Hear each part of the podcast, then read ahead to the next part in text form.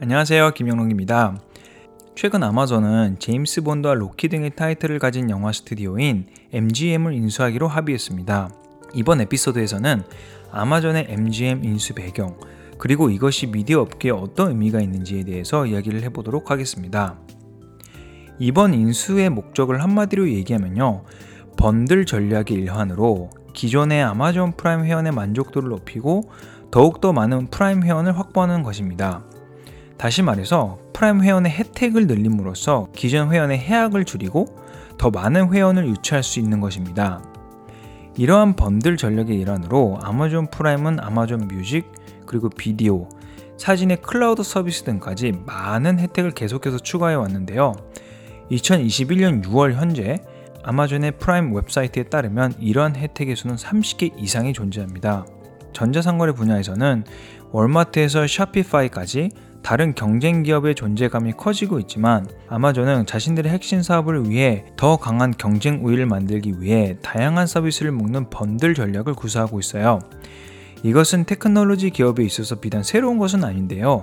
예를 들어서 구글도 비슷한 전략을 취하고 있으며 Gmail, 구글 맵 등의 서비스를 핵심 사업인 검색 사업을 위해 제공하고 있습니다. 통신 회사도 과거 비슷한 전략을 시도했는데요.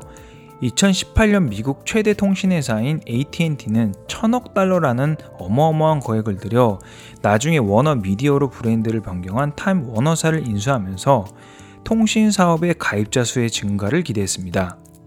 그러나 그러한 인수를 발표한 지 3년밖에 지나지 않은 지난 5월 AT&T는 워너 미디어를 디스커버리라는 다른 미디어 회사와 통합시킨다고 발표했어요. 이번 매각으로 AT&T는 총 430억 달러를 얻는데요. 한마디로 천억을 들여서 산 회사를 3년 만에 430억에 판매를 한 아주 실패한 인수합병이 된 것입니다. 두 번째로 큰 통신회사인 베라이전도 같은 목적으로 야후와 AOL 등의 미디어 사업을 인수했습니다. 그리고 이 또한 실패로 돌아갔고요.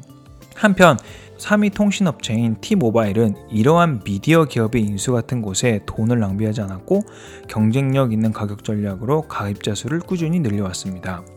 어쨌든 다시 아마존 이야기로 들어오면요.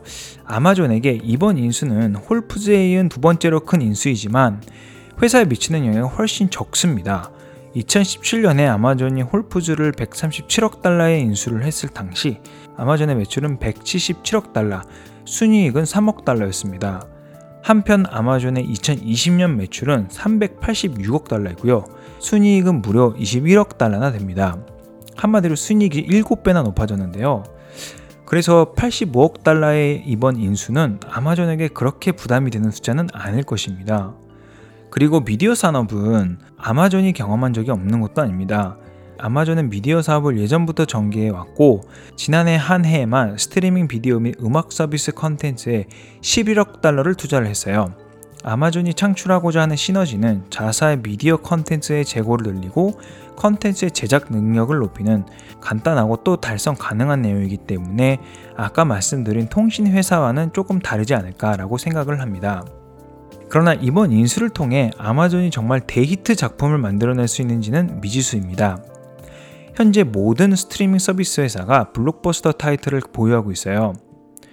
예를 들어서 넷플릭스는 Stranger Things라든지 퀸스 갬빗과 같은 많은 성공한 타이틀을 갖고 있고 또 새로운 히트 컨텐츠를 만들기 위해 끊임없이 막대한 자금을 투입하고 있고요. 디즈니는 아시다시피 스타워즈나 어벤져스 등의 강력한 프랜차이즈를 자랑하고 있으며 최근에는 스트리밍 서비스에 상당히 힘을 쓰고 있습니다. 또 산하의 ESPN도 갖고 있고요. 이번에 평가액이 160억이 되는 워너 미디어와 디스커버리 합병 회사는 HBO를 자회사로 갖고 있기 때문에 왕좌의 게임과 같은 블록버스터 타이틀을 보유하고 있습니다. 한편 아마존 프라임에는 블록버스터 컨텐츠가 없어요. 이번 인수로 간신히 MGM의 작품이 몇 가지 추가가 되었는데요. 향후 컨텐츠 제작 능력의 향상으로 다른 대히트 작품을 추가할 수 있는지의 여부가 주목이 되는 부분입니다.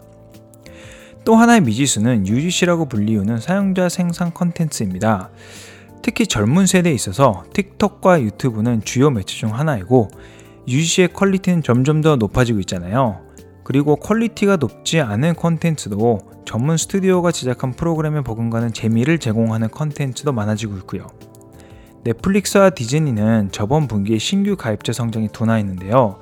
이것이 일시적인 현상인지 그렇지 않은 것인지를 판별하는 것은 앞으로의 장기적인 트렌드를 이해하는 데는 중요한 힌트가 될 것이라고 생각합니다. 그러나 어찌되었든 간에 아마존에게 이러한 미지수의 영향은 매우 작다고 말할 수 있을 것 같아요. 앞서 말씀드린 바와 같이 이번 MGM 인수는 아마존에게 재정적으로 큰 영향을 미치지 않을 것이며 최악의 경우 MGM 컨텐츠는 계속해서 아마존 프라임 혜택의 일부로 활용할 수가 있습니다. 더 중요한 시사점은요, 미디어 사업을 전업으로 하고 있는 넷플릭스, 디즈니 그리고 HBO와 같은 스트리밍 서비스 회사에 큰 압력을 줄 것이라는 점입니다. 아마존이 MGM 인수에서 큰 성공을 하지 않았다 하더라도 아마존에게는 큰 문제가 되지 않습니다. 그러나 이미 UGC 등의 영향을 받기 시작하고 있는 스트리밍 서비스 회사에게 있어서 이것은 사활이 걸린 문제가 될 수 있어요. 한마디로 나비 효과가 될 수 있다는 생각이 듭니다. 오늘 이야기는 여기까지입니다. 감사합니다.